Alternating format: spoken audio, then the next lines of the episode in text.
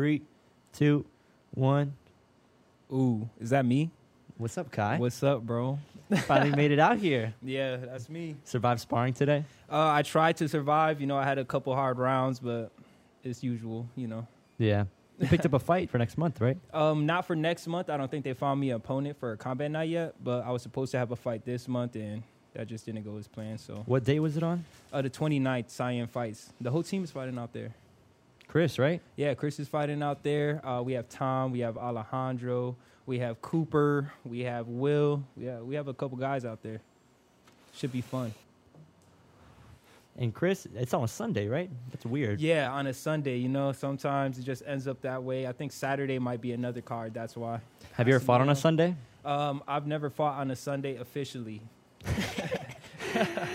Okay. Like, you know, so I'm, I'm not sure. I feel like any day of the week doesn't really matter. Mhm. It's still the same thing. yeah, don't make. like, Chris yeah, said. Chris said he didn't even know who his opponent was, and I was like, it doesn't even matter who it is. I think he does now. Oh, His yeah. name is like Abdul Malik Muhammad, four and one. oh damn. So that should be a fun time. yeah, Fun I'm excited to see Yeah, how he does. yeah. You know what I'm saying? The episode just Yeah, dropped. for sure. Yeah. I, he hasn't even fought in a minute, so it's gonna be good to see. Like, Yeah, just br- bring the mic oh, I a little got bit you. closer yeah, towards yeah. you. I'm a little bit Yeah. quiet. You can hear it in the headphones. Yeah, but he hasn't fought in like a little minute, so like him picking up a fight now is gonna be interesting to see like his progress from the last fight. When's the last time he fought? Do you know? Um, I'm not sure. I remember his last opponent was Harry Moore, as far as what I remember. And Harry Moore was supposed to be the top guy from the elite Muay Thai gym. So now Mhm. he's going to be fighting another guy. So I'm I'm interested to see, especially at four and one. I want to see where Chris is at. I think he should be able to handle this opponent. Is like, it MMA? Easy.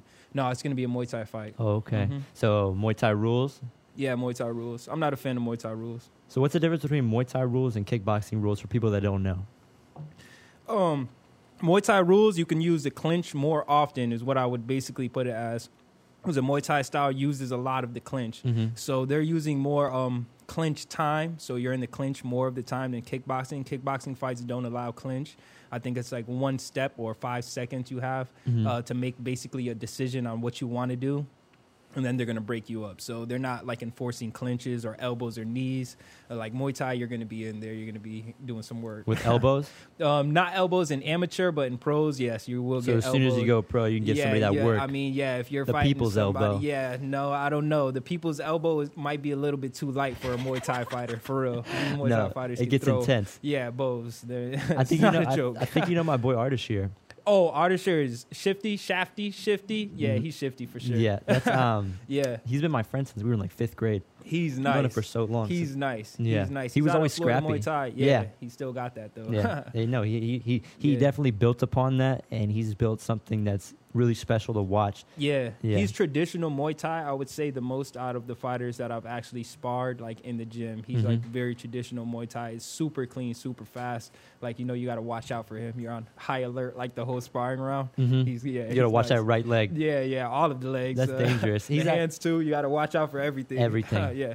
but he's actually uh, he's actually gonna have surgery soon on his left shoulder. Yeah, I heard that he was Yeah. injured. Yeah, I was like, man, and it took him out right before a fight. He had a fight coming up. I he was supposed to be one of the main events for a combat night Mhm. fight that I just fought on. So I was like, oh man. Oh yeah, I yeah, that. that. was to be a crazy card with all the people. I think Mhm. uh, four people actually pulled out, or three, or something like that, that were actually like Mhm. main events also. So Yeah. it would have been a oh, even better time than it was. How did your last fight go? I think it went pretty fun for me at least. I mean, I, I usually answer. I mean, I won. It was a hard. He was a hard opponent, but I was more getting in there to see um, how it felt to go rounds, see how it felt to have like a pressure fighter, somebody just as tall as me, Mhm. somebody just as big, who had like that potential to knock me out if he was pushing. But I feel like I, I controlled the fight, like a lot of the aspect of the fight, like I was controlling it Mhm. well enough to win.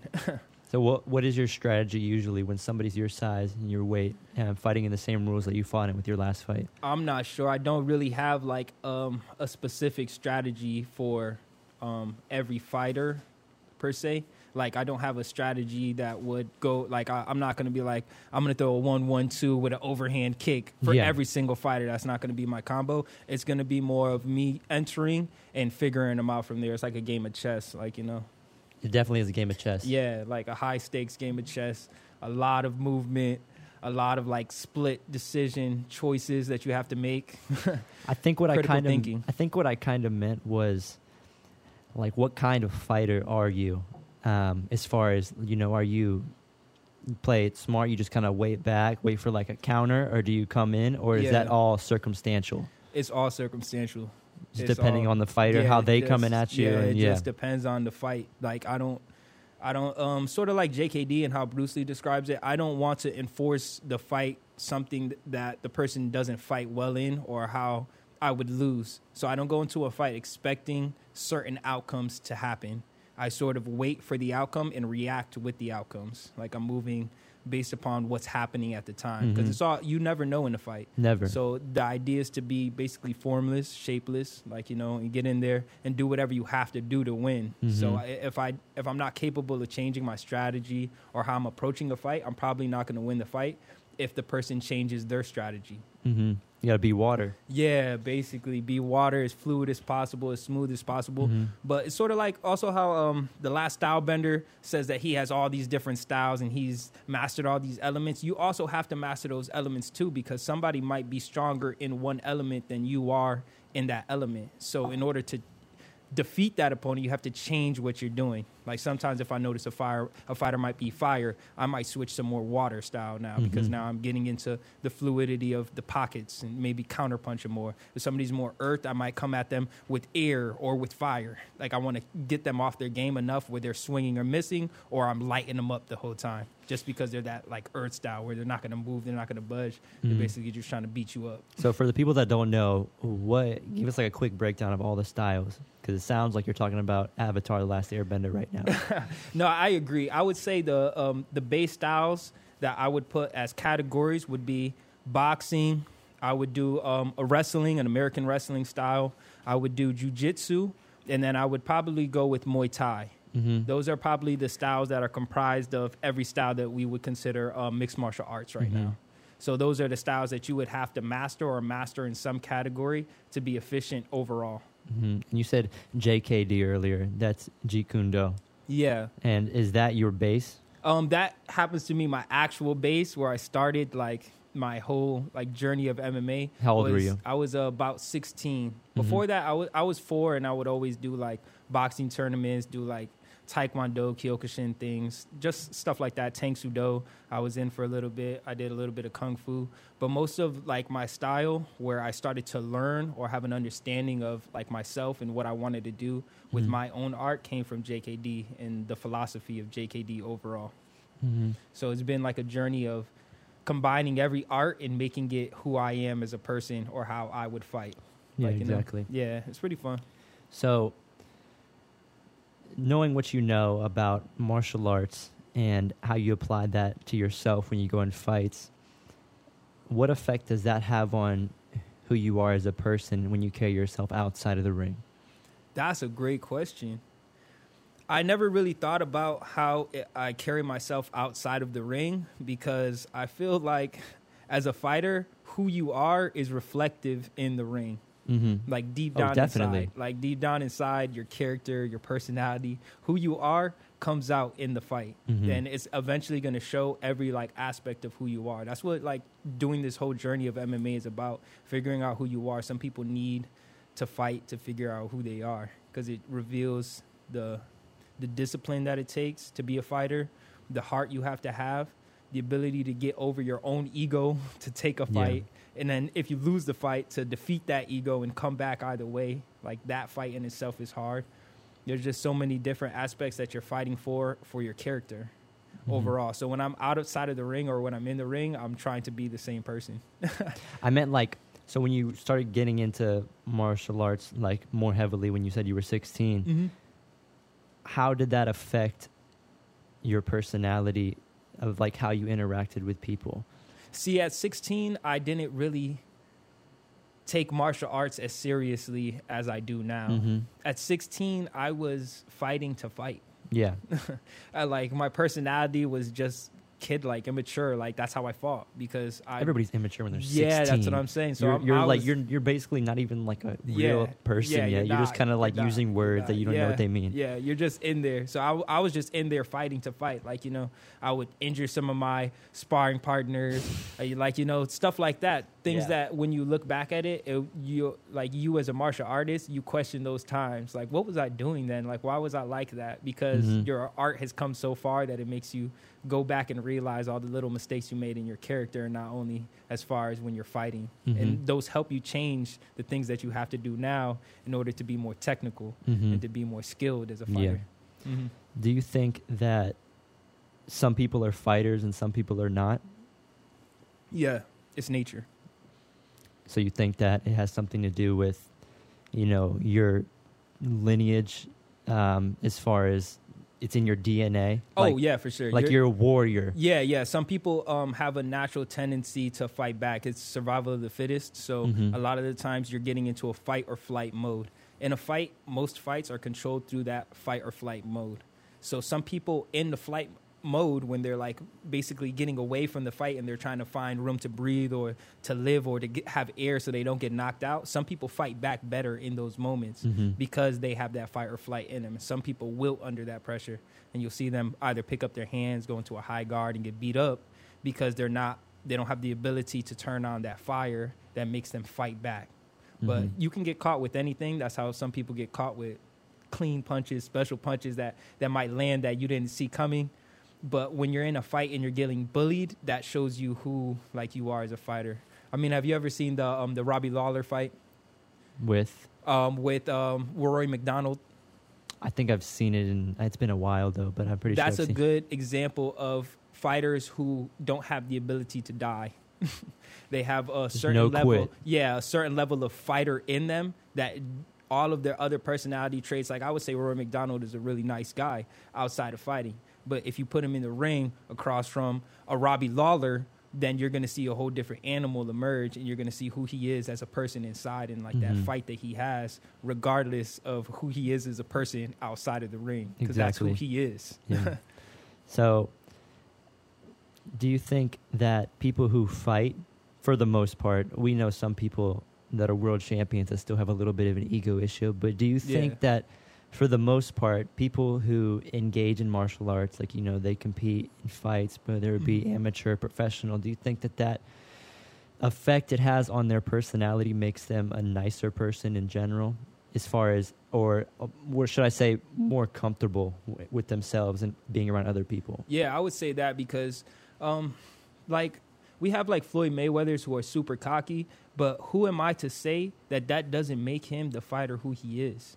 Like maybe does. that aspect of his ego was needed to form the weapon, yeah, that he is now. Now Mhm. that he's he has that, he has another aspect of fighting that I would never be able to get to because I'm not brash like that, or because I don't do this, or that doesn't make me a, a less than of a fighter. But that's what he used to catapult like his reign throughout that whole time. We have people like Conor McGregor. Conor McGregor doesn't have the best MMA record overall, but people consider him to be a really high quality fighter Mhm. even though he has lost and but that ego catapults him so that when people see him they automatically assume oh this guy's bravado this guy's how he carries himself Outside him the ring. yeah and that's a mental aspect that you get when you go into the ring because now your opponent sees that you're brash you're like that Mhm. and it's sort of like you can get in their head. yeah Even though you could be better that. than them. yeah You see how confident they are. Yeah, You're like, yeah. wait a 2nd Mhm, that goes might for be, life. is he better than me? yeah, yeah Yeah. that's how it goes yeah. And I remember we were talking the other day in the gym, Yeah. and you said that you didn't think Conor was all is all what he's hyped up to be. Is you think that? yeah that's true Uh, now why do you think that? I feel like um, his record overall, who he's lost to, hasn't been at the top of the charts for long enough or a long period of time. So anytime he he's had a battle that I would consider a memorable ba- a memorable battle, it's always been against people who have either um, come down off of their peak, like a Jose Aldo, Mhm. or somebody who's in their peak where he's lost to, like a Khabib, like you know. he so- definitely lost bad to Khabib. Yeah. So like you can make the argument for Jon Jones that Jon Jones would be the greatest, right? Why? Mhm. Because when he was a young kid, he was fighting shoguns and he was fighting Lyotos. Like, you know, that's like that's like a big accomplishment for the time era. Like you know, he was fighting Rampage Jackson, Rashad Evans. These are guys who are like at the time were at the peak of what we would consider the sport to be. Do you think that, you know, all those people you just mentioned that Jon Jones conquered early in his career that kind of catapulted him to this status he's at now? There's an argument that those guys were older and Yeah. that they weren't at pinnacle peak Mhm. performance and that they had kind of they weren't falling off but they weren't Yeah. they were past their peak I wouldn't. and he was say- young yeah, fresh and Yeah, yeah. hungry I wouldn't say that because what is the peak of a fighter would be the next question. What would the actual peak of a fighter when true when they've hit mental and physical? Like Mhm. Jon Jones would have been at his physical prime at the time he was fighting guys who at, were at their prime overall. So he was at a physical peak at that point. So he was like uh, in his 20s Mhm. fighting guys who were at their physical primes. So Mhm. he was at a peak, but they were at their primes, which Mhm. means they knew how to conserve energy. They knew how to battle. Like yeah you know, their fight these- IQ was just yeah, these are these the are charts. battle tested like athletes who were fighting like a kid who was just coming up in the ranks and he was Mhm. taking them out. Like you Mhm. know, I don't think that Conor McGregor had a record like that. I think his record was more he was fighting a lot of journeymen and then took the right fights that catapulted his career promotionally. Mhm. Not as I mean he beat as- champions yeah, he definitely did. I'm not. I'm not going to take away from his Yeah. record. He's one of the top, but I wouldn't consider him like a all time great. I don't think anyone. I don't think anyone considers him the all-time goat Yeah, because he's lost. but I think that he, it's definitely you. He got to be in like your top ten. top ten. Nah, he of, of, of, of UFC. of the UFC. Nah, there's a whole bunch of there's there's legends. There's legends that we have to go. What do you think his best attribute is? His range. Oh, is is distance management? Yeah, his range. Mhm. Just uh, who he is overall. The fact that he's southpaw gives him a lot of Oh, advantages. for sure. over a lot of fighters already, Mhm. and then he has great range on a southpaw fighter, which makes it a fun fight. But if we watch people like Khabib, we can't say that he's one of the best strikers because Khabib's taking him out. Like you know what I'm saying? Khabib's landing big shots on him too. Khabib almost dropped him. that he did, he did drop. is it a drop? Because he kind of like he didn't take his eyes off him the whole time, and it was kind of like he he like tripoded a little bit. Yeah, no, I saw. But- He's still in like. Yeah, you know, Conor was on Twitter like stand-up. saying. "Oh no, no, no, I didn't get Yeah, dropped," no. but I was like, "You kind of did." He he, He, got, hit him he hard. Got dro- he got clipped, is what I would. He was that. weight on that Yeah, shoe. He didn't get like noodled to coffin Yeah. or like dolphin down. No. He sort of like he sort of just like you know he saw the shot coming, but he got clipped by Mhm. it. Like you know. he did as best as he could though Mhm. against him, Mm-hmm. And I think, I think he's he done the try. best. I think he's done the best out of anybody has done him. Maybe of- uh, maybe Yeah, yeah, yeah. Maybe- but we don't know the circumstances behind Khabib's want to win that fight because Yeah. some fighters will have you in a fight because they want to fight you. Like you know, and then there's going to be some fighters who they're they're going to take out quickly. Like a Justin Gaethje, he's taken out quick because I don't have time to war with you. Yeah. I'm going to put you in a bad position. I'm going to take you out because I'm not trying to war with you. I'm trying to fight now. Yeah. Like you know, I'm trying to get this over with. And those are the scariest athletes, people like that who are gonna who can decide the pace of the fight, what they want to do in the fight. You know, Mhm. you know their game plan. You can't stop it. yeah. like it's hard. So would you, you would obviously rather end it earlier than later? Um, right now, I don't really mind going rounds. Like yeah. Like You got that gas as far tank. as yeah, as far as pro goes, I would try to end it as quickly as possible, Mhm. just because you want to um keep your body safe. take as least damage Yeah, as possible. Yeah, yeah, so it's more about ending it. But w- when it's amateur, there's so many, there's so much gear on. There's so much time to learn how Mhm. to fight in there. So what kind of gear do you wear for say a kickboxing fight, amateur? Um, it really depends on the promotion. Like most of the time, we have headgear, 12 ounce gloves, and shin guards. And what happens when you go pro? Um, They none take of the- that. they take Yeah, everything it's just, off. It's just The your gloves are still 12? Yeah, I think they're 10 or maybe even eight, depending on the weight that you're fighting at. But I like that sort of. It's sort of more fun because you can hit pockets. Your glove is designed a certain way to protect certain areas Mhm. that you can't protect when your glove is tinier.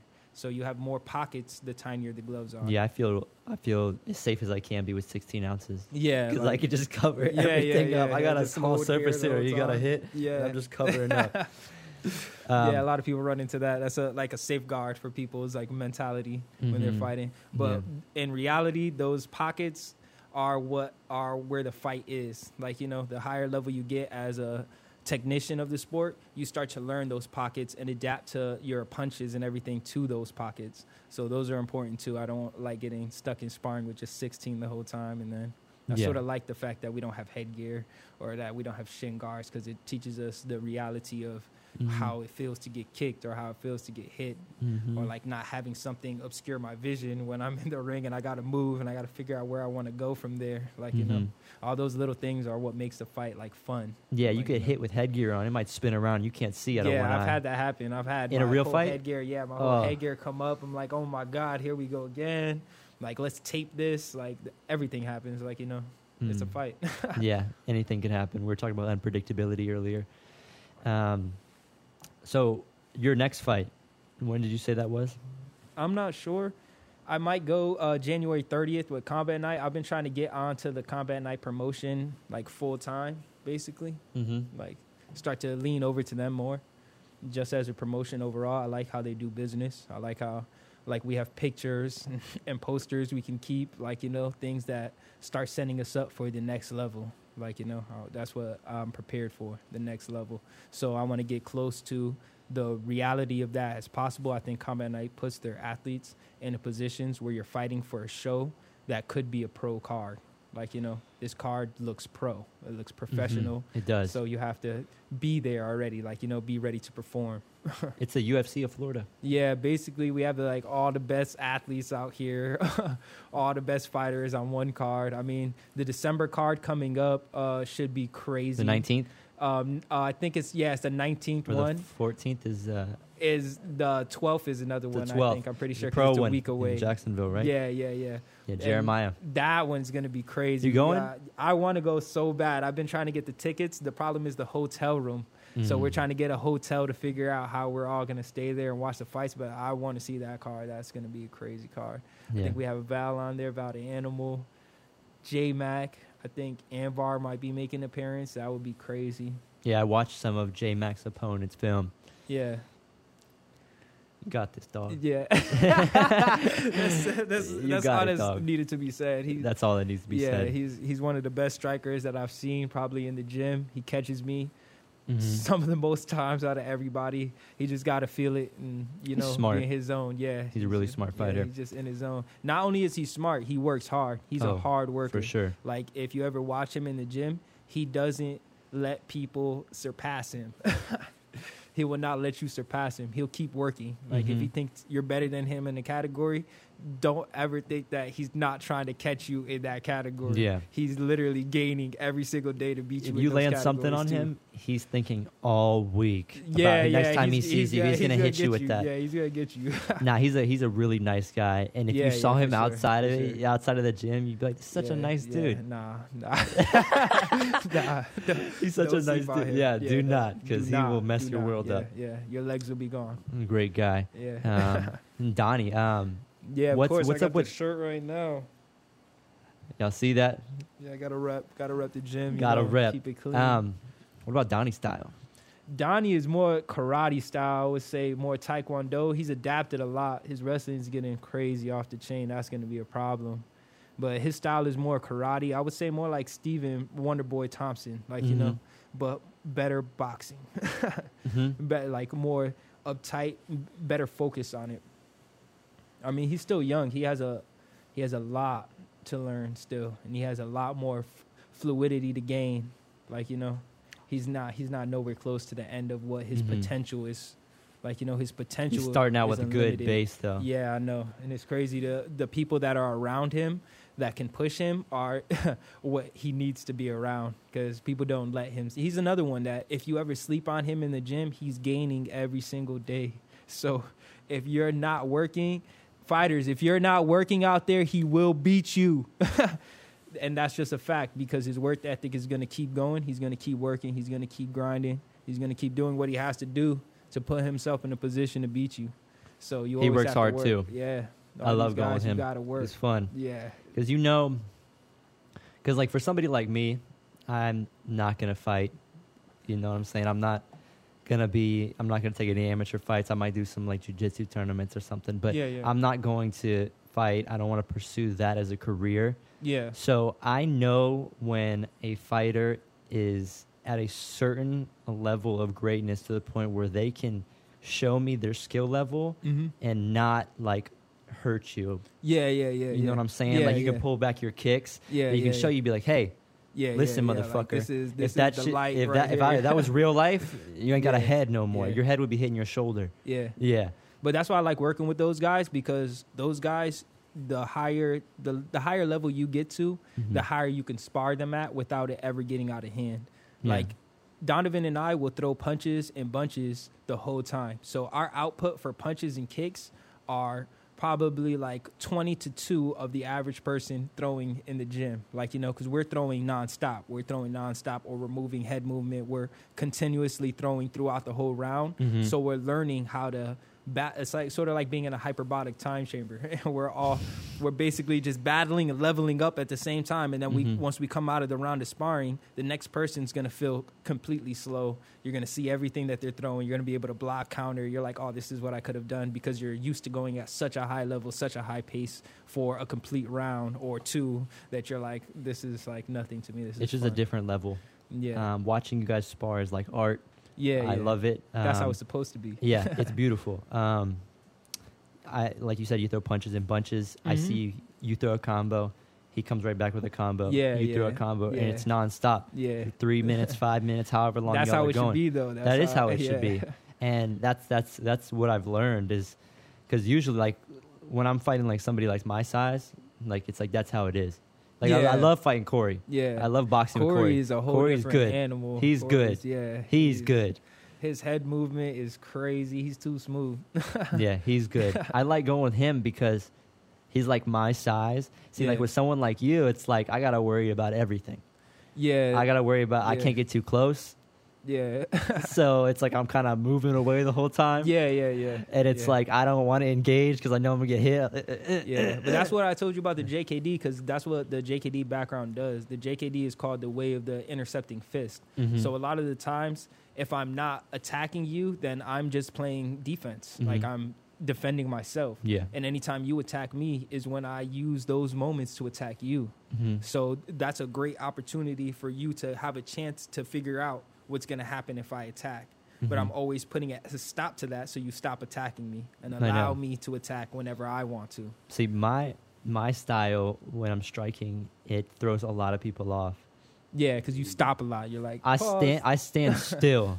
Yeah, I don't, I'm not bouncing. I'm standing still, and I just Yeah. wait, and then I just hit the hit the counter if Yeah, they yeah. come in. But Yeah. you, you're like you're like I'm gonna stop too. Yeah, and then I'm like, what do. I do now? Yeah, yeah, yeah. I match the energy. That's what um flowing and crashing is. Mhm. So sometimes you want to crash, and sometimes you want, sort of want to absorb like water. So the whole time, if once you stop, I'm stopping too, because now I I fulfilled the goal of defending myself properly. Because if it was a street fight and I got you to stop fighting me, then that's all I really needed to do. hmm Because now you don't want to fight me, I don't want to fight you. All right, I can say something slick and walk away now because now I defended myself properly. See- I don't really have to fight you. and that's the thing in a street fight is I, I haven't been in a street fight since I've been training martial arts like this. Um, Yeah. But I feel like I would.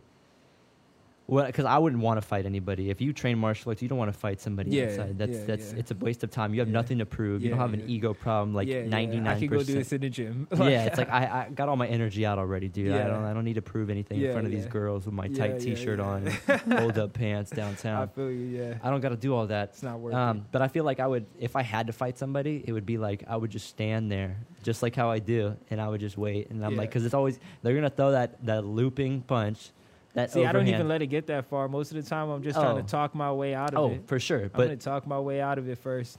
see, you no can point. do that. Yeah, yeah. You can do that.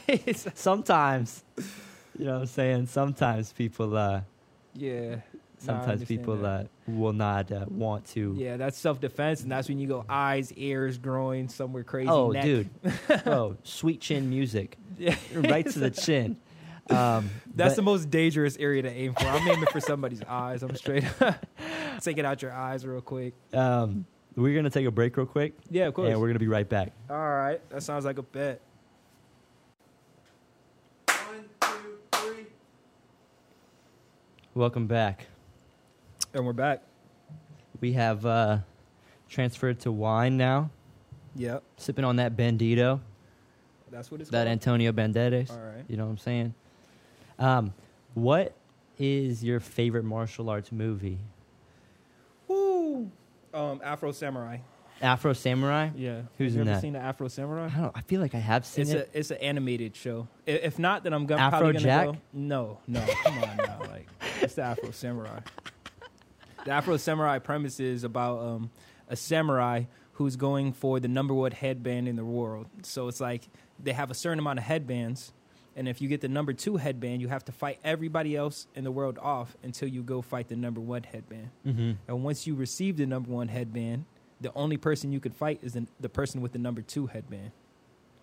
So the Afro Samurai journey was his father was the guy with the number one headband before time. And once he lost it, Afro Samurai went to go get it back. Basically went to redeem his father, revenge. Like, Mhm. you know. So that was like my favorite like anime that got me into like all other animes was Afro Samurai. Mm-hmm. Yeah. So you like anime? Yeah, of course, bro. I've never you a lot. really got into it, but I mean, I watched like some of it. I know about some of like Dragon Ball Z, but like the mainstream ones, I feel like the best ones are like, like low key, like no one's heard about them. Like, Nah, the best ones everyone's heard about. Oh, them. really? Yeah, are- that's just how it goes with the anime world. If you heard about it, then Yeah. it's probably one of the best ones because more pe- it translates towards more people. okay, If not, I'm probably gonna go Troy. It's a great martial arts. it doesn't have like martial arts But like, fighting? per se, yeah. But as far as like the story goes and what like gets me riled up, Mhm. or have you ever heard of the Shogun Assassin? I don't think so. The Shogun Assassin is like an old samurai movie. You have to watch it. Yeah, yeah. The Shogun Assassin. He rides around with his kid in like a little stroller that's like amped up with guns and swords and everything. A Yeah. rickshaw? I don't know what that is. That's that thing that um, it's like connected to the back of a bike and you sit on it. Um, people like downtown, they'll pick you up and ride on nah. He's more like just walking around as a samurai with his kid and like a wheelbarrow. Yeah, and there's assassins after him like the whole time. So he, he's like the Shogun's assassin. hmm So he he was the one that would chop off the heads of the shogun, like that the shogun would want. Mhm. So if somebody was going to die, then the shogun's assassin would come and chop off their head, basically help them commit harikari. Like you know what I'm saying? Like, Yeah. yeah. So um, now that you know so much about martial arts um, and the philosophy behind it, the dynamics of movements, does it ruin the movies for you with fight scenes? oh yeah, I, I don't. That's why I switched over to anime. It's sort of like hard to watch um, because it doesn't look fluid. It looks choreographed. John Wick? John Wick was great. John Wick had a lot of JKD in it actually, and a lot of Krav Maga. So a lot of the um, the movements that they were doing were like um, set up events, but because it was a set up choreographed event, it made it look more realistic because that's the actual move that would have been done Mm-hmm. during that sequence. Yeah. So a lot of the positions that he was getting into, like Keanu Reeves was getting into throughout the movie, were actual positions that they train you for. Mm-hmm. But even though it was set up to be that way, it was still real life positions that they train you to do actually. So it, it was. I think that was a good movie for like martial arts. I appreciate movies that take the time to choreograph fight scenes correctly and actually realistic. Yeah, um, like I watched this movie called, I think it was The King or something. It's on Netflix only. Um, it's like a it's a mi- uh, medieval times movie. yeah. You've seen it? I think so. The king with uh, where the kid It's like becomes Timothy the king out of- yeah, I think he became the king out of nowhere, where like he was just like some like. and then in the kid. beginning, he like fought like some yeah, guy. yeah, he was just Yeah. a punk. I remember they were on the ground and he has him in side control. They're wearing full Yeah, iron armor, things, yeah, and he just flips him over. And I'm like, no way, no way, dude. With iron met with uh, armor on your body, Yeah, and you're just flipping someone off side control. yeah, No way. you never know momentum. There was no momentum. They were still. was created. To do, yeah, I understand. I understand. I was yeah, watching yeah. that, and I watch remember like, I was mad. I was like, dude, that's not realistic. My girl was like, shut up. Yeah, It's like one in the morning. It's a ruining. Yeah, I was mad. Movie. Yeah, no, I feel that. But that's like the difference between like a real, because people in real fights they want to see the movie, like you know what I'm saying. They want to see all the movie shit go Mhm. down Yeah. in a real fight, and in real fights, to impose your will on somebody to that extent is unheard of. Like you Mhm. know, it's hard to get like a perfectly fought fight. Like because you have somebody fighting against you, Mhm. you have somebody fighting against everything you want to do against them. Mhm. So it's not like you can just, I'm going to do this right now, and then you automatically just land it just because your mind wills it to happen. It doesn't work like that. You have to work to those positions to get those openings in order to land those shots. Mhm. Yeah. Um, so it's it's not like a movie. It's not like a movie. I think most of it is unrealistic, like what you said, because people want to see like the movie stuff. Yeah. Because yeah. I mean, dude, I mean, it would be cool to us to see a realistic fight scene. Yeah. Because it'd be like, oh yeah, he took somebody down Yeah. with a double, and then Yeah, he like he passed their guard, and then he got into side control, and then he Mhm. did a head and arm choke. But somebody doesn't want to see that. They want to see someone get osotogaried and like hip tossed. yeah, yeah, yeah. And then they want to see him All like the- punch him in the all face, and they just the get knocked out. stuff, Yeah. that doesn't. On doesn't high level happen. opponents, it could happen on somebody on the street. Like you know, if I picked a random bum off the side of the road after I was like, "Hey, listen, let's fight right now." I'll give I you would- twenty bucks if you I win. would probably do a lot of things that I don't do in sparring, like you know, just to play around, just to see if I can land it. But it's not like like I'm gonna go out there and just impose my will, even if it is on somebody who's Mhm. a bum. It's hard to do that. Like you know, they're gonna fight back. yeah. they're not gonna let you get what you want. It's probably it would this is this is bad. This is gonna sound bad, but it's probably funny. It's probably be fun for you at the the level you're at to fight someone who is completely untrained because it's almost like you can kind of do whatever you want and they won't know what to do. See, I wouldn't do that. I'm not. I'm No, not no, no. I know you wouldn't. I know you wouldn't. But like, if there were no consequences and no one had to get hurt, yeah, that would be like that'd be interesting for you because you could Yeah. try whatever you want. Yeah, Let me try this wheel kick yeah, yeah. real yeah. quick. You Yeah, know? yeah. The best part about that is doing it against high level people. Oh yeah. Like the goal is to get that feeling on a high level person where you feel like you can start doing what you want to. That's how you know it works. Yeah, basically. Well, I don't try anything that I try in sparring. If I'm not trying it in sparring, I'm not going to do it in a fight. Yeah. Why would you? yeah, because that's gonna just gonna put me at risk. I'm gonna look weird doing it. I'm gonna probably end up in a wrong position. It's gonna get me knocked out. yeah. like all those things, all those little factors are factors that I'm not gonna risk. Like especially in a fight, I'm not gonna do Mhm. nothing crazy. Uh, you saw that one knockout. Um, what's his name? Joaquin Buckley. Yeah, Joaquin Buckley.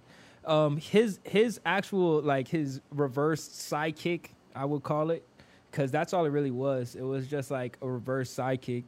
He just landed it properly in the right position. Mhm. So if you if you ever watch the the highlights for it, he clenched the hand. He clenched the Like he's the- he supposed to. Yeah, w- uh, on the foot. Mhm. But the thing was that his position was perfect for a reverse side kick. he also li- hesitated a little bit. Yeah, He exactly. grabbed it, perfect technique, what you're supposed to do with a kick. Yeah. Moved to the side, and he hesitated, Yeah, which gave Joaquin enough time to Yeah. rotate his foot. That's what I'm saying. So those Yeah. things are practice. If you Mhm. watch the technique in it, it wasn't like he was throwing some half-ass like you know kick that looked garbage and it just happened to land. That kick was chambered properly. He did it. He's done that before. Yeah, he's released the kick properly. He did that sometime in training a lot, like Yeah. enough where it looks clean. Mhm. It was clean enough to jar a person to knock him out. That was a Yeah. vicious knockout. Yeah, I was like, yeah. I don't. It wasn't like vicious to me. Like vicious is like somebody just beating you down. It was a precise. The fact Yeah. that he got it was flawless. It was a flawless knockout, is what I would call it. Yeah. It was just the technique on it, the timing on it was flawless. I There think I think it was just do. because it was one strike and it was so much force that it just That's what I'm saying. It was flawless. It was Yeah, it was flawless. perfect. Yeah, it was just like right on time, right on target, chambered properly, released properly, Mhm. caught him right in the spot it was supposed to catch him in, and he just dropped from it. Like you know, you can't really predict those. Like if you're a fighter, like Dude, that's pissed. a yeah, that's a shot that you can't really get mad.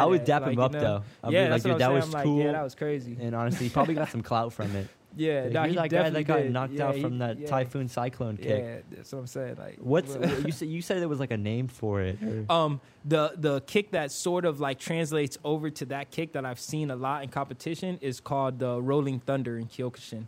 So a Rolling Thunder in Kyokushin they used a lot. Like I saw a lot of that in competition. I would do Kyokushin competitions, Mhm. which was more like smoke room like fights where you would get into like a sparring competition for points, but you weren't allowed to hit at their face. You were only allowed to hit towards the body and then kick everywhere else.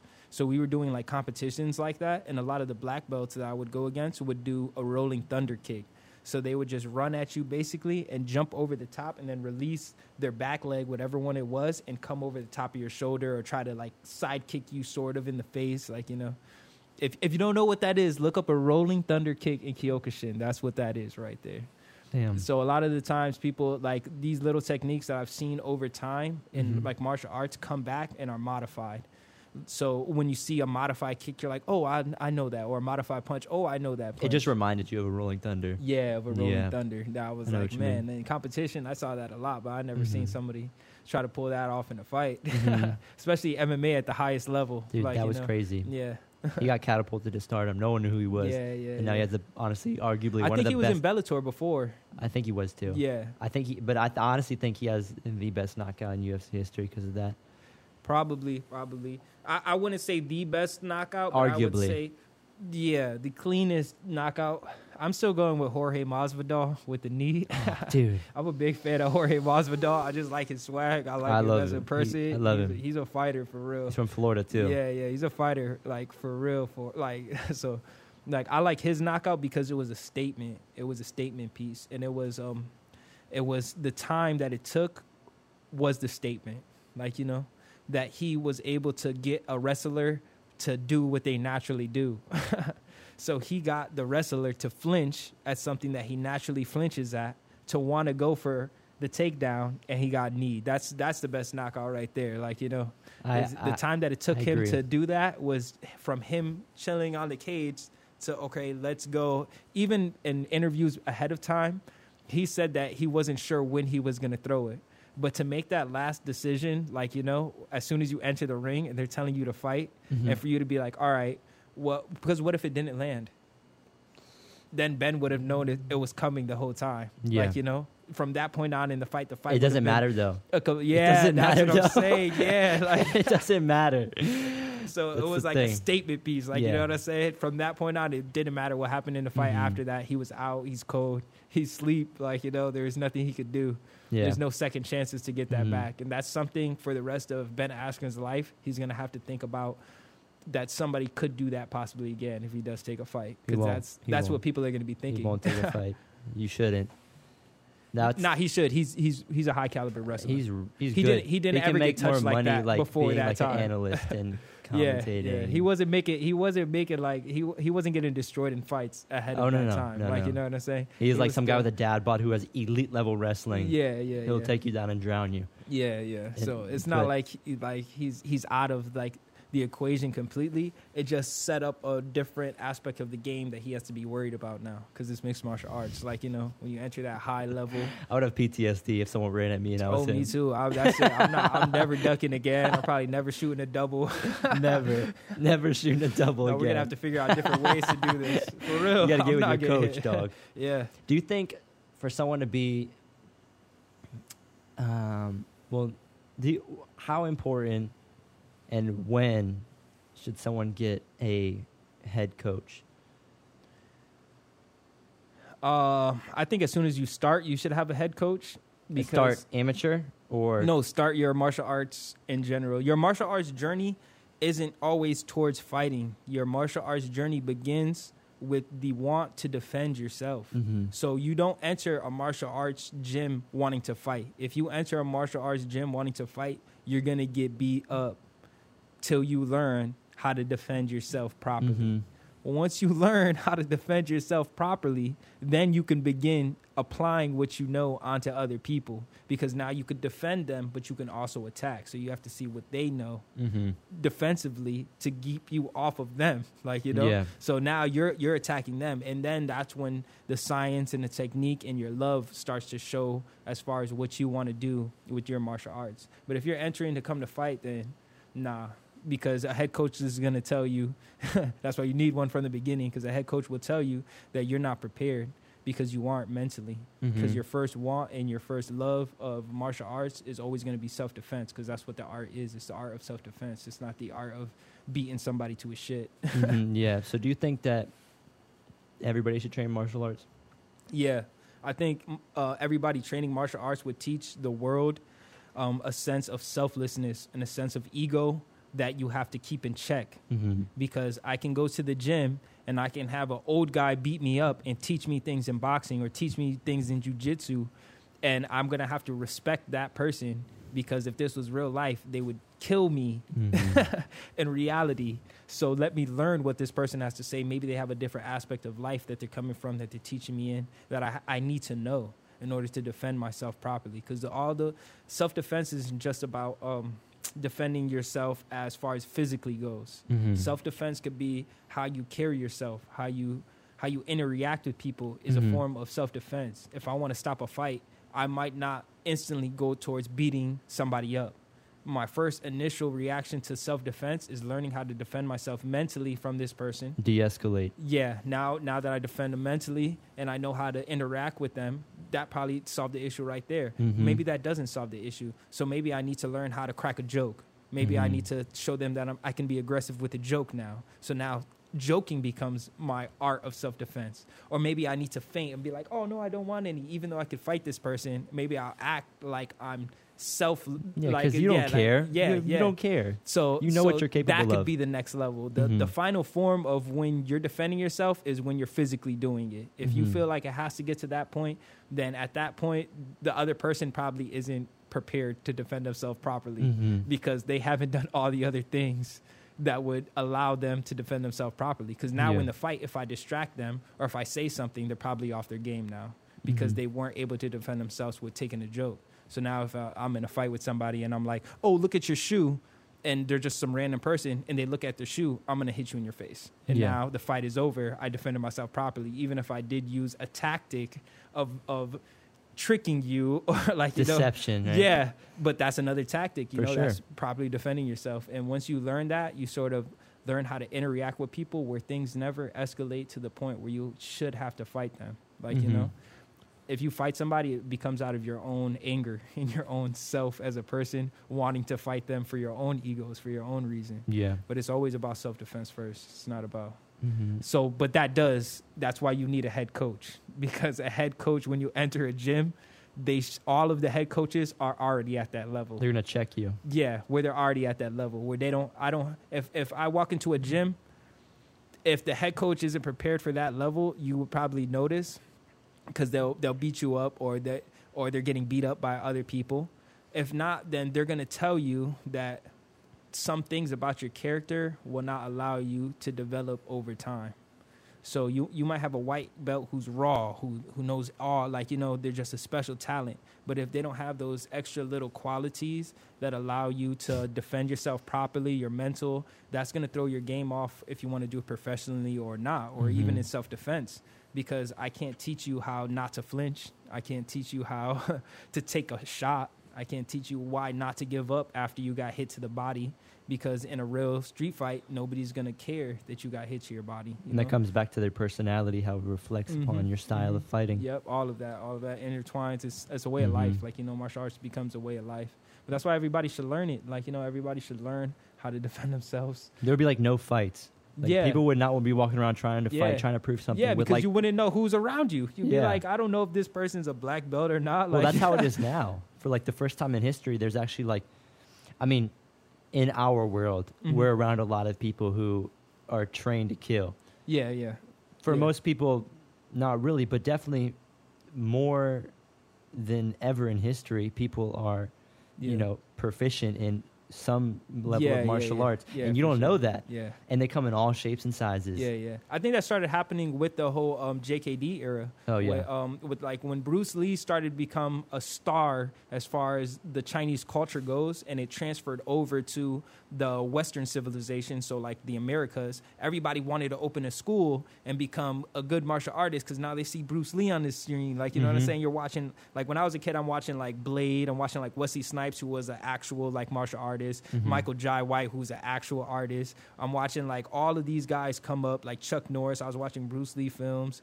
I was watching like Ong Bak, all like you know, Oh, all of the things that you that when you're a kid, you're like, oh, I like seeing that, and I want to be able to do that. But Mhm. then when you get to the gym, to be able to do that takes a level of discipline, self control.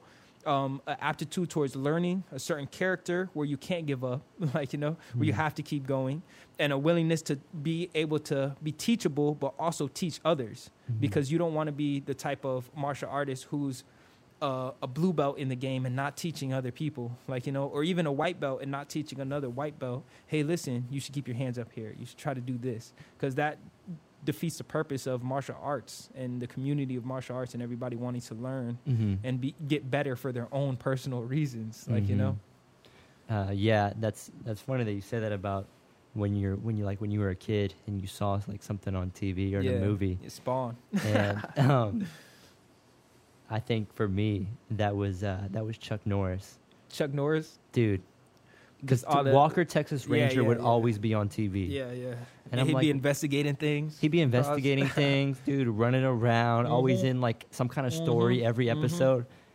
And then something would pop off. Somebody's getting kidnapped. And he would just jump off like a wooden porch and just Yeah, roundhouse kick somebody yeah, in the face. And I'm like, dude, this dude's wearing chaps. yeah. this is the coolest thing I've ever seen. I wasn't a big fan of, of Chuck Norris because before that I had watched the um, the Bruce Lee films. So I'm like Bruce Lee versus Chuck Norris. Oh, Bruce Lee beat him. Yeah, like you know Yeah. when you watch it in the films, you're like that's just confirmation that in real life, like you know. Yeah. But but all of these like these guys supposedly were champions at the time. I So think, I think Chuck Norris was a Taekwondo champion. yeah, that's what. I'm saying. So uh, you know that these guys. I mean, I, I'm I, I've been in a martial arts community long enough to know that if I have somebody who's saying they're a Sifu of JKD on set, and I have somebody who's a Taekwondo champion on set, I'm pretty sure they're training outside of Yeah. because this was their life. Like martial arts was their life. The movies weren't their life. The the movies were a segment off After. of what they did to get them there. They got Mhm. good at martial arts in order to open up a film opportunity because they Mhm. look so good doing Yeah. the art. so like I like to say that Bruce Lee was like a chump or couldn't handle himself would be absurd. That's I, I, I think that's that's that's funny that people think that. I think we were talking about this before about how people think that just because someone's an actor in a movie, Yeah, that you Like- can't catch the hands from them. dude. no. Jason Statham, I guarantee you, half of these guys in the gym, they go fight Jason Statham. I guarantee you, he would probably give you some hands. Even For even sure. we, we we did the Steven Seagal with the Aikido. Yeah. If we drop you into Aikido rule tournament and you have to fight Steven Seagal in Aikido rules, Mhm. you're probably not going to win at all. Do they have tournaments? Yeah, they have every style has their own art that they test and approve to get to the next level. That that was part of like the But is it like a is it like a freestyle kind of thing, or is it there's No, there's, certain rules, where you There's can't? Rules. There's still even if you if you want to look up stuff now, we still have San Shou competitions. We still have we have Wing Chun competitions. Mhm. So people go into Wing Chun fights Yeah. like purely just I'm going to use Wing Chun to defeat this person who is also Wing Chun. So it's, it's like all of these arts ha- came from something that was real. These weren't like tactics made up by people. Wasn't Aikido developed or first used to defend with swords or something? See, that's what I heard. It was more of the way of Bushido. So Okay. Aikido was basically um, a hand-to-hand combat for the Bushido of the time, the people who were samurai. Mhm. So they would actually do Aikido because Aikido was a form of if you had your sword, I can deflect those movements and rotate you out or flip you, like you know. So when it comes in close beyond the blade of a sword coming across you, Dude, yeah, I mean, a sword. Imagine, Imagine yeah. you don't have a sword and someone's swinging that thing at you. I mean, if, if I never knew how to sword fight and I went to a land where an Aikido master was and they were like, listen, this is how we sword fight, I'm learning from him. I Mhm. don't care what nobody else anywhere else has to say because these guys are sword fighting. So Mhm. disclaimer: If somebody comes at you with a sword, You you run away. yeah, you shoot them if you got a gun. you shoot them. But I'm not messing around, dog. This ain't the 1500s. Yeah, I'm not gonna nah, sword fight you around. too. Yeah, no. I'm, I'm running away. I'm You're gonna have to going hawk me katana. down. Yeah, I'm shooting you. right in your leg. that's scary, dude. A sword? Yeah, nah. And- And Mm-mm. I thank God we're not in that era anymore. I thank God that we're in the era for MMA, like like our era Where we can do it kinda for fun. like advanced. Yeah. Yeah. That even now the rules are more catered towards performance, and they're not catered towards just Pain. obliterating somebody hurting because someone. we have to eliminate their village. Like now, they're on horseback. yeah, right? that's what I'm saying. Like Pulling now, up. now it's like all right, we can get paid to fight. Like imagine telling a gladiator that we got paid this much and having like a referee Yeah, who's there to yeah. protect you. Yeah, keep you alive and not some Caesar who's choosing if you live or die. Like you know what I'm saying? So Dude, I guess I guess in ancient Rome, like in the Colosseum, they would not only fight each other, but they would fight like animals. oh yeah, oh yeah. They, had lions. They had bears that they would go against. They would have the chariot races. A lot. I looked up a lot of this stuff. Um, a lot of the stuff they had um Lannisters. So a Lannister would have like the property that holds all the gladiators. So it would be Lan- It would be like us at American Top Team being Mhm. like, all right, now we want to go fight. Um, uh, like fusion, or we want to go fight elite Muay Thai, or we want to go fight that. They all have their own Lannisters with their own head person in charge of all the gladiators. But nowadays we've upped the level of like sophistication for Mhm. it. So now we have like MMA gyms Mhm. with pro fighters and pro athletes. Like you know, but back in the day, this, these were just Lannisters where gladiators would stay, and the gladiators would train all the time in order to have enough money to eat or to buy their own freedom. So it was like. Uh, So they were slaves, gladiators. Were? some of them were slaves, and some of them were people who were broke, like just guys who They were just wanted to broke. fight. They just need money, Yeah. and this is what they knew how to do. So let's get in there, and we'll get some money. Like you know, yeah, I mean, if you were someone who was brolic or you were like a scrappy kind of guy back in that time, I mean, and you have an Yeah. option, might as well. You got nothing to lose. You're living Yeah. until you're 35, anyways. yeah. I mean, if uh, there's a lot to lose back then, the gladiator. Dude, yeah, you had nothing to lose back then. Imagine how it Your smelled. life. Imagine how it smelled back yeah, then. yeah, yeah, Terrible. yeah. I would want to get out of there, but they didn't know. They were used to it, you know. But if you got Yeah, dropped yeah. back there in a time machine, your nose would I shrivel up and survive. fall off. Yeah, I wouldn't survive. These guys were built different. These guys are walking. Yeah, they were built like five foot five. Yeah, they were like eating. nah, they were eating right diets. they were savages. the Their best diet. mentality, like imagine like the life that they came from. The mentality they could not lose against like somebody like me. Uh, I'm driving around in the car, like you know. yeah, with AC. I'm eating McDonald's. You got like, AC. You're eating whatever. You got like, a vape. Yeah, I'm not prepared Dude, for all of that smoke. They're That's eating raw smoke. meat. Yeah, Just, just yeah, they're gladiators. doing push-ups, real, pulling yeah. themselves up trees. Yeah. What was their diet like? Do you know? Nah, their diet had to be probably some of the freshest diet on the land. Because if you think about it, they're either going to get all their food just in time for it to get eaten, Mhm. or slightly rotten, or Yeah. super fresh, like you know, like So- right off a tree. Well, Rome was like the Mediterranean, so like Italy, Yeah, yeah. Greece. I could probably take some Italians out. I mean, dude, I'm right here. What's up? nah, they, they were Nah, definitely they were definitely short and hairy, but Yeah, they were yeah. thick Yeah, and uh, they were t- really tough, like you said. Just a lifetime Yeah. of adversity, just different I would be afraid of of, fighting the Muay Thai people. Like you know what I'm saying? Anybody from from Thai that like you know what I'm saying from Thailand that was fighting that was considered like a Muay Thai person. I would be afraid to Back fight then them. or now? back then even now because these people are struggling like you know their their want to fight is going to be deeper than Mhm. your want to those struggles carry you through a fight Yeah. like you know like the fact that they're up and they don't have a place to stay they're probably sleeping on the floor like you know what i'm saying they're they're doing other things and this is their only substitute they're That's getting great. in there yeah and i got to fight every single day like you know to make enough Yeah. like I hear stories about like John Wayne Parr is a good story like that. I like somebody who I look up to that his story is amazing to me because he's getting dropped off in Thailand and he's surviving. And he's just surviving. He's taking as many fights as he can in order to survive. And that's the story of somebody who who's a fighter intrinsically. Somebody Mhm. who in them they didn't do anything else. Like, you know, I can't imagine myself doing anything else, so I'm going to take this time and I'm going to fight. And then he built his way to the top of who he is now. Like, you Mhm. know, and that's somebody who's a fighter. Like, you know. I want to go to Thailand. It'd be cool to train there for like a week or two. Yeah, I, I think the same thing. I saw the, have you seen the Tiger Muay Thai tryouts?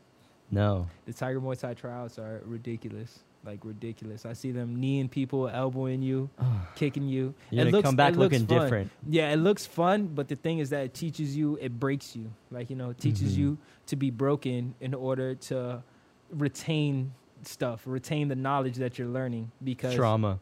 Yeah, Your yeah. PTSD. You. Yeah, yeah, no, but those knees and all those little things that you're catching teach you, like you know, because then you, you're learning how to take a shot. You're Mhm. learning how to absorb it and still be able to fight. You're learning composure, control. You're learning all those little things that if somebody in the gym isn't willing to push you that hard, that level you'll never attain to because you've never been under the pressure of it. Like you know, Mhm. you can't create a diamond in a certain pressure. You have to drop that piece of coal into the right amount of pressure over the right amount of time to make that diamond. If you Mhm. never get to the point where where I can make that diamond, then you'll never reach that. You'll Mhm. just be another piece of coal. So Yeah. you sort of need that pressure in order Mhm. to form who you're going to be. Like you know. Mhm. So that that that's that's interesting, and I think that's important. Um, I think if you really want to get good, you really want to take it serious, you have to be put in high pressure situations Yeah, because it yeah. will force you to adapt. Yeah, yeah, or not. yeah, you'll either sink or swim. Yeah, That yeah. that that's my that's my that's my preference when learning something, especially something challenging. Just throw me in the deep end yeah because yeah. I feel like pressure makes diamonds, like you said, the right type of pressure sure. though. Yeah. But when I'm under pressure, I feel like I perform better because I know I have to. Especially with martial arts, Yeah, yeah. you have no choice Mm-hmm. because the consequences Are so high, they're drastic. Like you know, the consequences are what the majority of people today do not understand. yeah, And that's objective reality. yeah, That's getting punched in the mouth. yeah. That's getting kicked. It's not only that; it's the loss itself in general. Yeah. Like when I look at a fight, like honestly, like I'll sleep at night. I'm like, all right, I have this fight coming up. You're getting into a ring with just your skivvies on, no shirt, no shoes, yeah. gloves. Everybody's seeing you in the center of this ring. All lights on you. You don't have a team at the point that you enter the ring. You have the team all the way up to the point that you enter the ring. Then once you're in there, you have three, five minutes, whatever you have, to do whatever you're gonna do. Survive that round, come back out, then you get to see your team again Yeah. for a minute They're on the other side of the cage. in order to go back and do Mhm. it again. Now, if you lose that, that's a blow to your ego. That's like Yeah. a super blow to your ego. You're like, man, I trained all this time. What didn't I do? What did I do? You think about all those little those little moments that determined if you won the fight. Did I get up and run? Could I have run more? Could I have done more sprints? Could I have done more push-ups? Should I have practiced more of this shot? Because now I can't land this shot. Should I have done more of this? Like you know, all those little things are blows to your ego that you as a fighter, like you can't explain to somebody who doesn't fight. Like Mhm. you know, and then there's so much pressure to win every single fight, and um, it's the hardest sport because it's not like basketball. I can lose a game, win a game. Like you know, it's not like I can play it safe and become a wild card in. NFL and then still get to the Super Bowl. It's more like every single fight determines your ability for the next fight. Because all of those things play on your ego, play on your personality. Then you get you have to step into the ring with those same burdens from the last fight, and you either have to shuck those off and get to it again, or you're gonna live with them. Mhm. And there's a fine line between living with them enough to catapult you to the next level and letting those moments like overtake you. And then you're losing from that, that Mhm. point on. I think so it's the truest test of someone's athleticism yeah. is fighting yeah. because you're using everything. yeah. You're using Everything, everything, yeah, everything yeah. in your body, yeah. everything in your brain, yeah, all at once, will, yeah. fast pace. IQ, yeah, it's- everything. It's, just it's so hard, bro. It's so Yeah. hard to find those lines. It- and it's interesting when you talk to other fighters too, because every fighter is going through their own story, their own journey. Yeah, their own journey. Yeah, of where they're at as far as what they like, what they know, how they what they want to accomplish in a fight, like their aspect and looking and what they're leaning towards, like you know how Mhm. their heart is, like you know the heart of- of the fighter. Mm. like, Do you hard. think law enforcement should be certified in martial arts? Of course, if you're not, then You think it should be mandatory across yeah, the of United States? Of course, yeah. If you're not, whoa, that like that's that's a must, because law enforcement. The greatest thing that I tell people is, fighting is me. I, I have a time, like you know, I have. I'm gonna accept. I'm gonna accept the fight on this date on this time, and I know it's coming, so I get to train and prepare for that specific time, for that specific hour, for that specific minute. And now I'm getting into the ring. The, the ref even asked you before you get into the ring, "Are you ready to fight?" Like you know what I'm saying? You're like, "Yeah, I've been, Nah. like I've been ready." Yeah, you gotta take a dump. and, and- yeah, exactly. So scared. And police, that's what I'm saying. But imagine that as a police officer Every day. where you don't have an opportunity to know when, where, how. You don't. You have to be prepared at all times.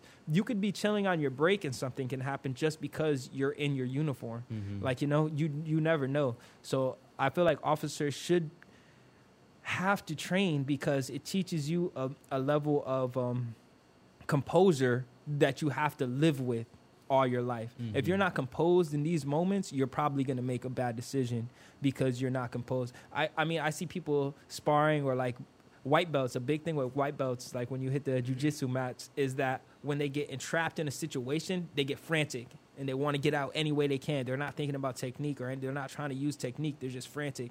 They would be like You white panic. belts on the streets. Yeah. So now imagine giving a white belt a gun or a taser while they don't know what they're doing and they're in frantic mode. That's obviously going to end up in a bad situation because they don't know how to compose themselves enough to see, all right, well, this person's reaching for this. All right, this person's getting this. All right, maybe I should adapt to this. Maybe I should move them this way. Maybe I could de escalate this way. There's so many different, like, little things that are intrinsically valuable to what they have to do to accomplish the goal of keeping everyone safe that they Mhm. have to learn martial arts if they don't know martial arts then you're probably not safe to be out there Yeah. because i know a lot of people who are criminals who can throw hands better than cops like you know Yeah. and that's that's a scary thing yeah. Um, I think that's. I think the idea of defund the police is a bad idea because you need funds to be able to provide that kind of training. yeah i feel like we should fund them more That's what I'm funding funding them more will give the opportunity for them to learn how to do what they need to do. Mhm. I don't expect every officer to handle pressure situations well, and you can never simulate. There's human error. Yeah, you can't you can't simulate the situations that these guys are getting into, but what we can simulate is situations that are close to it, Mhm. and you will be in those situations if you're in the gym Yeah. because you're going to get animals. Like if I'm sparring an officer, I'm probably going to go a little bit harder or a little bit more like I need more will out of you. I need you to give me Mhm. more will. So I know that when you're in these situations, uh, if I know you personally, at least I know that you have the will to survive and that they wanted to and that they know what they're doing when they're in those circumstances so they don't put somebody else at harm because Mhm. they're afraid of getting hurt. I think that's why there are a lot of kind of tragic instances with law enforcement Yeah. over, you know, what we've seen just in the past year with Yeah. bad things happening, um, with officers making wrong decisions. Um, yeah. And I think that stems from a lack of confidence in how they can handle themselves physically with another and that's the great question though because we we can always say that they don't know how to handle themselves but it's like who's to say that their choice was wrong in that situation I mean, there's sometimes it's wrong. see but that's for us Yeah, for us. because when you're in a life-threatening situation we don't know how you handle Mhm. those like like you know i can drop a 100 people and that would probably do the same thing they could say they didn't want to do it but when we put you in a high pressure situation like that it's a, a whole different story But what I'm saying is, if somebody is trained in martial arts, yeah they are more likely to not resort to using Yeah. a weapon Yeah, yeah, like yeah, a gun yeah. or a taser Yeah. because they are confident in their abilities. You know, you could if someone's coming at you, you don't gotta you don't have to shoot them. Yeah, you know, yeah. if you're trained in judo and jujitsu, it'd be like, Yeah, Dude, I'm yeah, about to, I'm about to. I'm about to hip toss you, dog. I agree with that. And you know what I'm saying? Uh-huh. It's like Mhm. I feel like that is what a big part of it is, and yeah, everybody's scared. The cop is the cop is he's scared when Yeah, he pulls you yeah, over, and yeah. I mean people are scared of police too. Yeah, but it's how you handle that fear in those moments. Like you know, Exactly. our, our officers are supposed to be heroes, and they are heroes. Let, They let are. me not say they're supposed to be heroes; they are heroes. They are supposed to be heroes, though. It's, but some heroes come with classes. It's like One Punch Man. Like you know, we can have a Class S hero, and we can have like a Class A hero and a Class. B. Like you know, some of them aren't built for those situations, and those are the ones that we need to um, elevate to the rest of the group. Because Mhm. then we can't bunch every single officer together and put Mhm. all officers need training because some of the some of these guys do. I see some of these officers in gyms. And I'm like, Dude, oh, some of these guys yeah. are legit. That's what I'm saying. And you tell, dude, Yeah. somebody with full Yeah, sleeves on both yeah. arms pulling you over. Yeah, You're like, that's, what- that's what I'm saying. But we should have that as a base for every single officer, so that we know that I would feel safer if I had somebody who did martial arts, like you know, for sure. Because if I was in a situation, I wouldn't know what this person is gonna do. Like, what if they look up who I was, or uh, I have a record of assault now, or I have a record of battery, and now we have an officer who hasn't even been in a fight before, and now Mhm. they're coming to arrest a person who has assault and battery. exactly. So now it's like And if you're untrained, you're like, oh my god, I'm scared. So now your ne- your automatic is I'm going to get a weapon because Mhm. I'm probably not going to be able to fight this person. yeah, So that's your first opt. Like you know what I'm saying? Where if you if you handle yourself, you're like, all right, this person has a um, a record of assault battery. Maybe he is more of a person to fight me. So I have to be more on guard with my jujitsu so I can grab him as quick as possible. Maybe I'll get my other backup too to let him know, like you know, all those little things, which they probably do already. But to prepare yourself for like, I wouldn't be able. I, if I was an officer, I probably wouldn't be prepared for myself just to get into an all-out fight with myself. Like you know, you wouldn't want to. that's what I'm saying. So, but you never know. That's the thing. Like you Yeah. never know what's waiting in that car for you. yeah, up yeah, there, you never know yeah. what's gonna It's happen So hard. It's so at a hard. call. And I think there, I think the things that happen that kind of have given law enforcement a bad name are far and few between. It really isn't that often, but it's highlighted in the age of social media. Yeah, it's So- just about what the media portrays it to be. So it could be, you know, one person could, you know, tragically have their life taken away from them by Mhm. a police officer, who may or may not have made the wrong decision. Mm-hmm. It's at the end of the day, that's one person. Yeah, But when everybody in the United States sees that, that looks like a cop killed 370 million people. mm-hmm.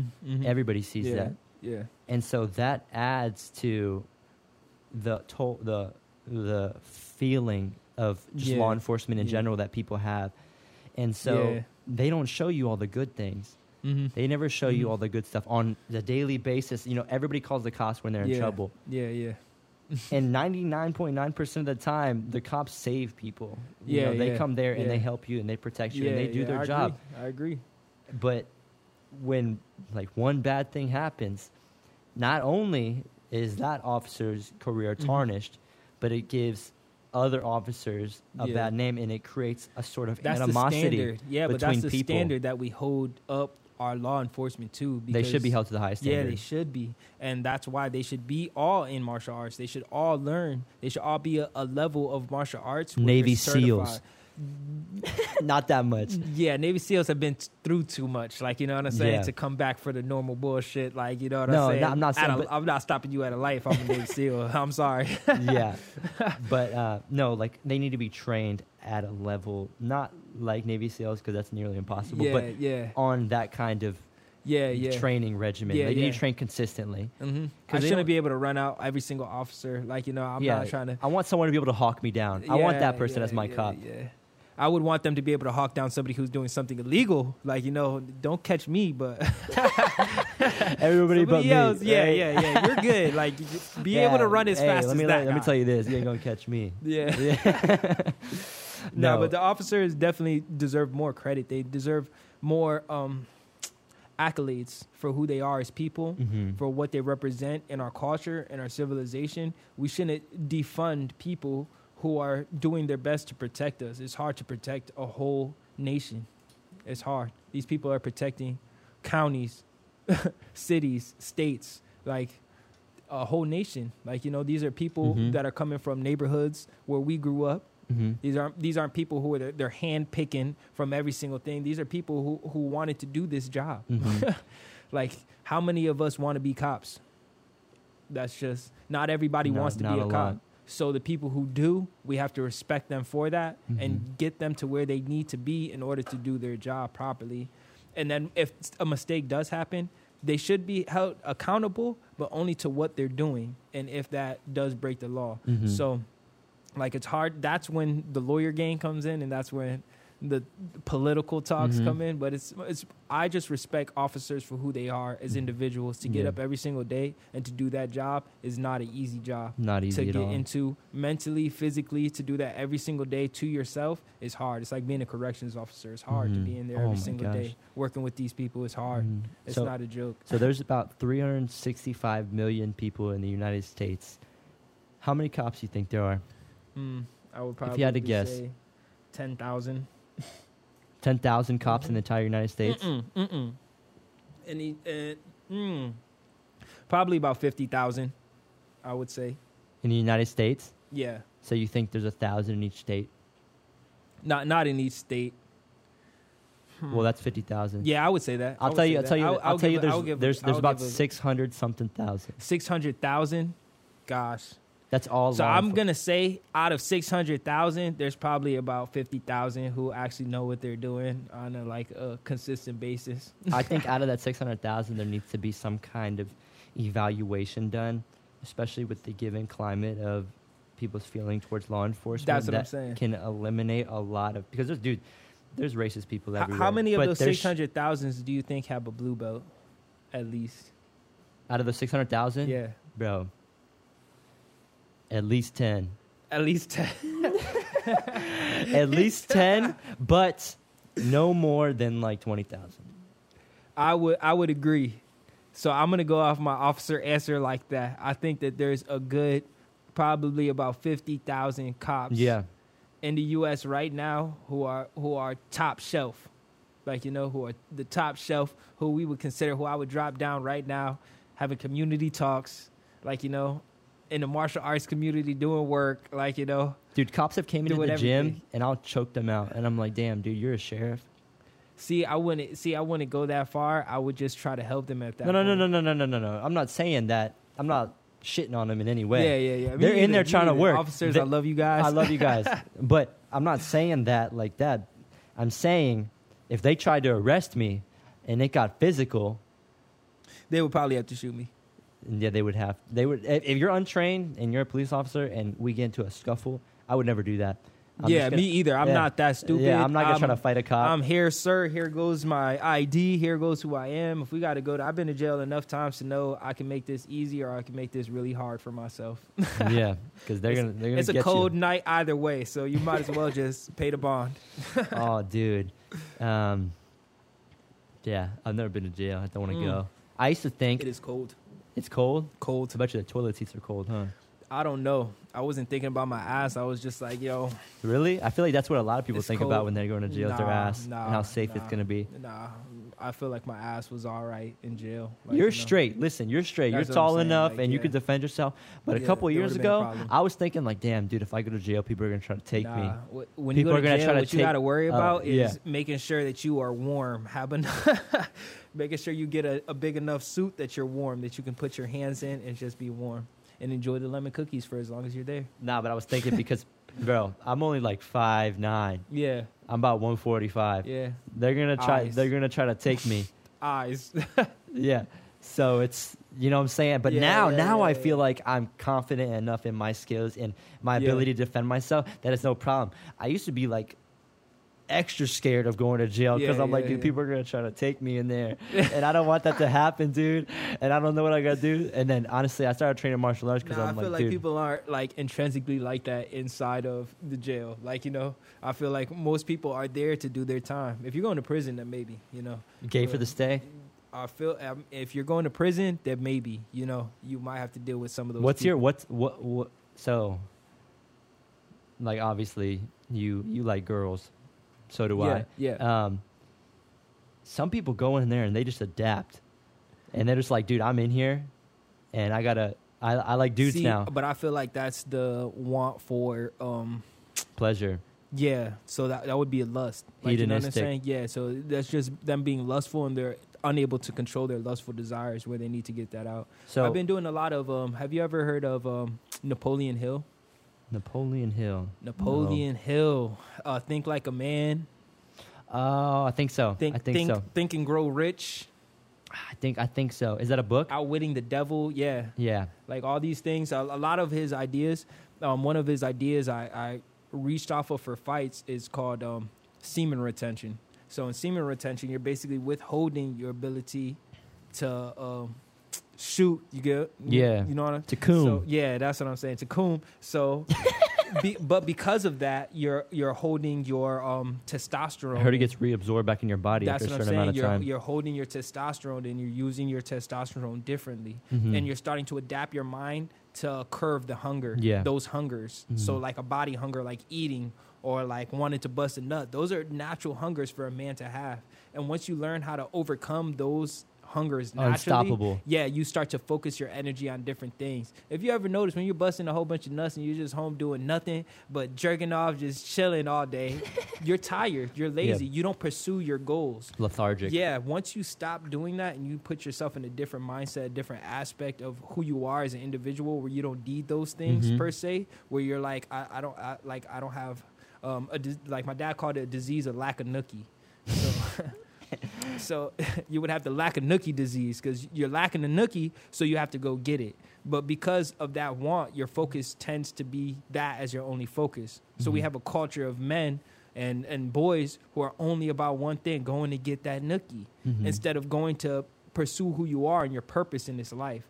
And if you channel that energy, that want for that nookie, and you channel that energy towards doing what you want to do and your purpose in this life, your purpose is going to start shining through and you'll forget about all those other things. Then you'll be able to find the right person for you. You'll be able to find the purpose that you have for yourself and be able to pursue it without feeling tired. without Allocate feeling much more time and have much more energy yeah. to accomplish your goals. Yeah, yeah, because you're not you're not just busting away But your so- sometimes I feel like it could be a distraction because if you're thinking about it, you're like, you know, you're saying you rub one off and you just you're you're back at it.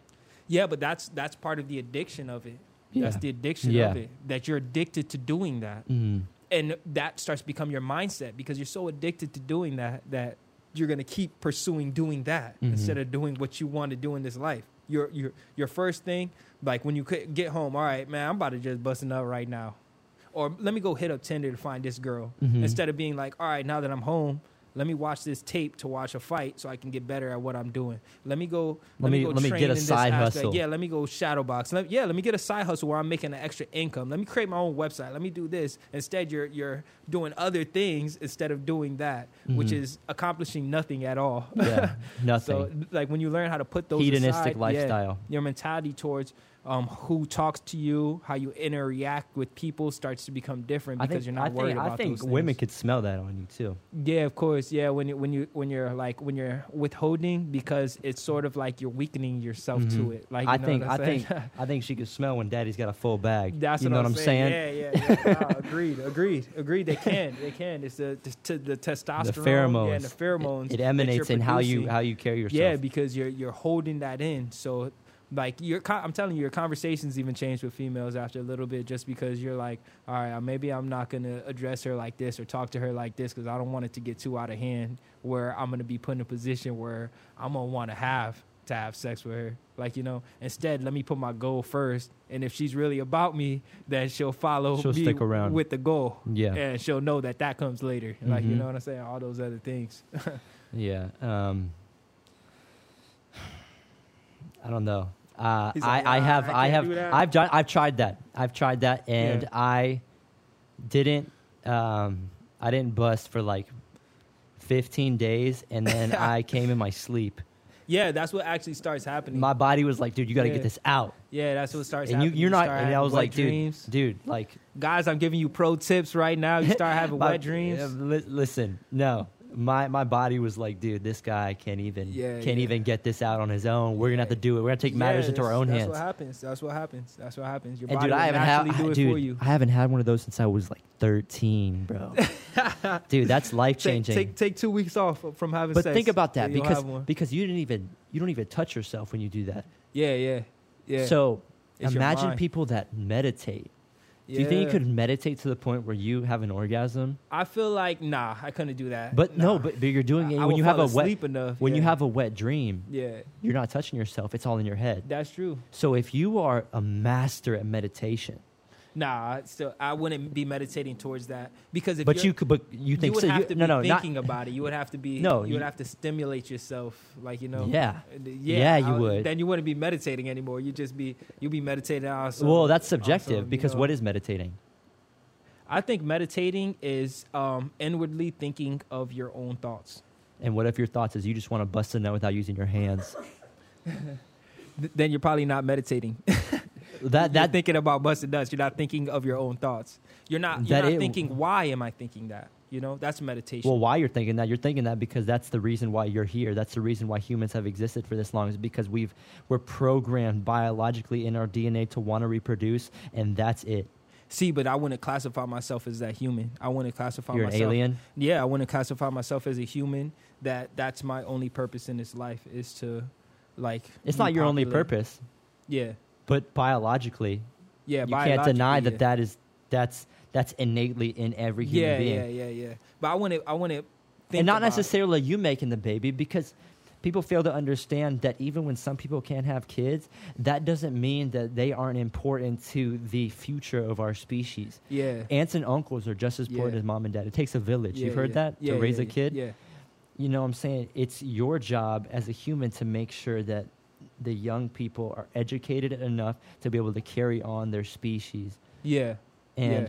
everyone plays an equally as important role No, I agree, but that's where I think that's where the importance of what semen retention was, like to get out there, because the point of semen retention was for you to allow yourself the time to know when to use that seed because not every seed is supposed to be planted everywhere your seed is supposed to have a time and a purpose Mm-hmm. like you know a plan for that seed what is the plan for that seed what am i what am i planting this seed into Soil. yeah so burying what, it, what type right? of, what type Just of soil, burying what type of soil am i planting it into like you know Yeah. uh, the female would be the soil that you're planting your seed into Mhm. who am I im- implanting this seed into? What what what am I planning to do with this seed if I do implant it into this person?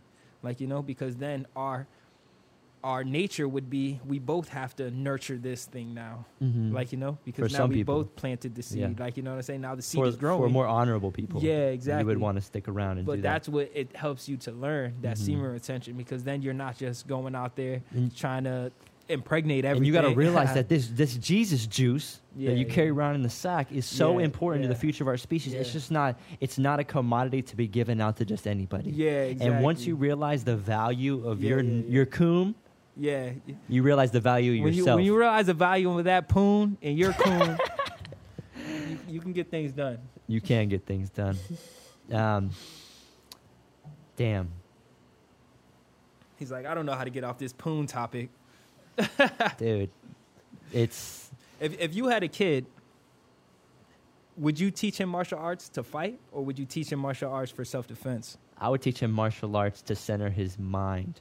Oh, you see, that's a good one. I like that one. There you go. I would probably teach him martial arts in hopes that he learns how to fight. Like you know, he he becomes a fighter. Because being able to learn how to fight and learn how to fight are two different things. Like learning like the art of it and learning how to be in the ring are two different things. Like the Mhm. performance aspect and like the actual art itself. The art itself is self defense. But if I wanted, if I had a kid, I would definitely want him to be into performance aspect of like the art. The I art wanna- form. Yeah, I want, want an to artist. fight. Yeah, I want him to fight. So, dude, when you plan on fighting next? uh, my next fight probably January 30th on Combat Night. January 30th in Combat Yeah, Night. How yeah. many more amateur fights do you want to have before you go pro? Um, I wanted this last one to be my last amateur fight before I go pro, but that's not really up to me. That's up to my head coaches. Mhm. So right now, I'm just playing it by word on my coaches and what they want me to do. As far as my pro career, I feel like they will help me the best. I usually listen to the wisest people around me in Okay. order to get like my advice. I don't like stepping into something that I'm I I'm not prepared for, or they don't think I'm prepared for. So when they feel like I'm prepared, is when I'm gonna go fight. Great outlook. Yeah. This is a great outlook. This has been a great conversation. Yo, for I really appreciate you coming out here, dog. Thank you, man. I appreciate you, yo. Dude, This it's been a blast. Crazy. Um, I think we're done here. Yeah. Um, I want to thank my man Luis behind the cameras. Would not Shout be, out, what's good over here? Quiet the whole time doing work. JKD specialist. Watch out for him, y'all. Watch out, dog. Yeah, yeah. You don't want to try me on this show. You got problems. Um, yeah. Oh, let, let me throw my Instagram handle in there. My Instagram is c dot c a l a w a y Chayil Calaway. They call me the Cobra. So if you want to get to know me, I'll be out here. We out.